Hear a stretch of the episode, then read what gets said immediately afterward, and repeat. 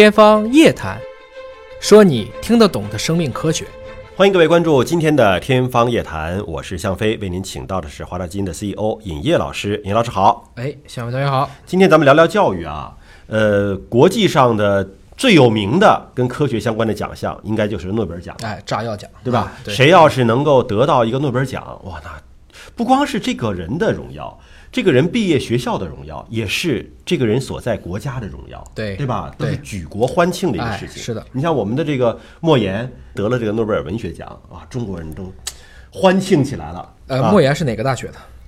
莫言是哪个大学？真不知道莫言是哪个大学。莫言是八六年解放军艺术学院文学系。咱们今天就聊一聊什么呢？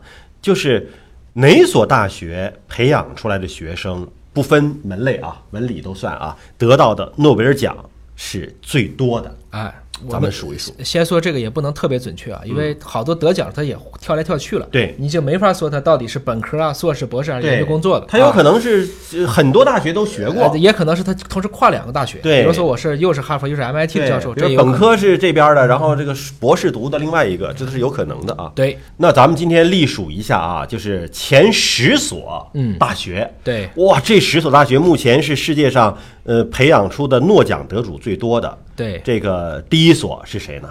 肯定是哈佛，哈佛大学，对，嗯，有一百五十一个人历史啊，累计啊，一百五十一个得得诺奖的，诺奖。这了不起啊！，对，哈佛大学实际上是创立在一六三六年，其实是清教徒到了弗吉尼亚登陆了以后，把欧洲的这个大学传统就带过去的。那这个哈佛大学，大家肯定去波士顿都会去参观一下，这里面有好多的一些笑话，包括那个人其实并不是哈佛呀，包括摸这个脚到底能不能考试就能过呀，大家可以自己去看看啊。那么他是一个有顶尖学术地位，也是美国政府的成为一个智库。对，谁能在哈佛毕业，真的是也是一种荣耀啊！或者谁到哈佛大学去做个演讲，也是一种荣耀了啊！，对，看看排到第二位的，第二位的呢是哥伦比亚大学，呃，得诺奖的人数是有一百零一个人。哎，唯二的两所大学过一百的，这是第二个。哥伦比亚大学呢，创立于一七五四年，是私立研究性大学，它也是我们说藤校，就是常春藤也是美国第五老的大学，也曾经有多位的世界著名人士。就在纽约，在纽约对约的，哎，嗯我们一般叫哥大。在美国就两所大学排到前面了，前五十名，美国一共有二十六所，哎呦，是这个样子，还是啊很厉害啊！对，咱们再看看排到第三位的是英国的剑桥大嗯学，获得诺奖人数是九十个人。对，剑桥大学实际上这个历史就非常非常古老了，在一二零九年就已经建成了，实际上是英国乃至全世界最顶尖的大学，也是英语世界里第二古老的大学。它在数学上和在科学领域上最具盛名。嗯，一二零九，哎，最厉害的那可能就是算牛顿了啊。哦，牛顿是剑桥大学牛顿是剑桥的对啊。排到第四位的是芝加哥大学，获得的诺奖人数呢是八十九个人。就比剑桥大学少一个人。那么这个芝加哥大学呢，实际上是在一八九零年，是一种私立男女同校，而且没有宗教派别的研究型大学。实际上，这个学校呢，经济学、社会学，包括文学、物理学，包括建筑学，因为芝加哥的建筑也都很出名，嗯实际上是非常不错的。它是在美国的，这应该是中北部的一个大学，嗯啊，排到第五位的麻省理工学院，就等于是我们说的这个 MIT，对对吧？它的诺奖得主人数是八十三个人，也是在波士顿。哎，其实就是有点像我们北大清华啊挨着哈佛呃它 PK 啊，嗯两个大学经常干仗啊，当然是良性的干仗了，就看谁更厉害。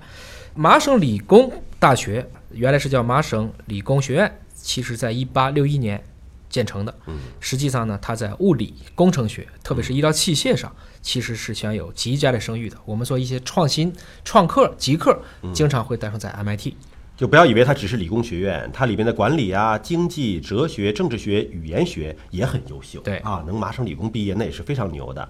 看看排到第六位的是加州大学的伯克利分校，哎，我们啊叫 UC Berkeley 啊啊，我们经常会听见叫 UC UC，实际上什么叫 UC 啊？就是 University of California，然后这时候在后面跟 UCLA、UCSD、UC Berkeley 就这么去分的啊。它的诺奖得主人数是有六十九个人。对，实际上它是一个1868年由这个加州的学院还有农矿机械合并而成的，它最强的目前是化学。排到第七位的是英国的牛津大学，数到现在英国才出来俩。哎对 诺奖得主人数是有五十八个人。牛津大学呢，实际上是英语世界里最古老的大学，是一六七年就已经成立了，这不用讲了啊。它也跟剑桥一样，是属于整个英国最强的历史非常悠久。哎的学府，嗯，呃，排到第八位的是斯坦福，斯坦福的诺奖得主人数呢有五十八个人。斯坦福大学其实有点像在美国另外一个，就是东北角的波士顿出了哈佛，出了 MIT。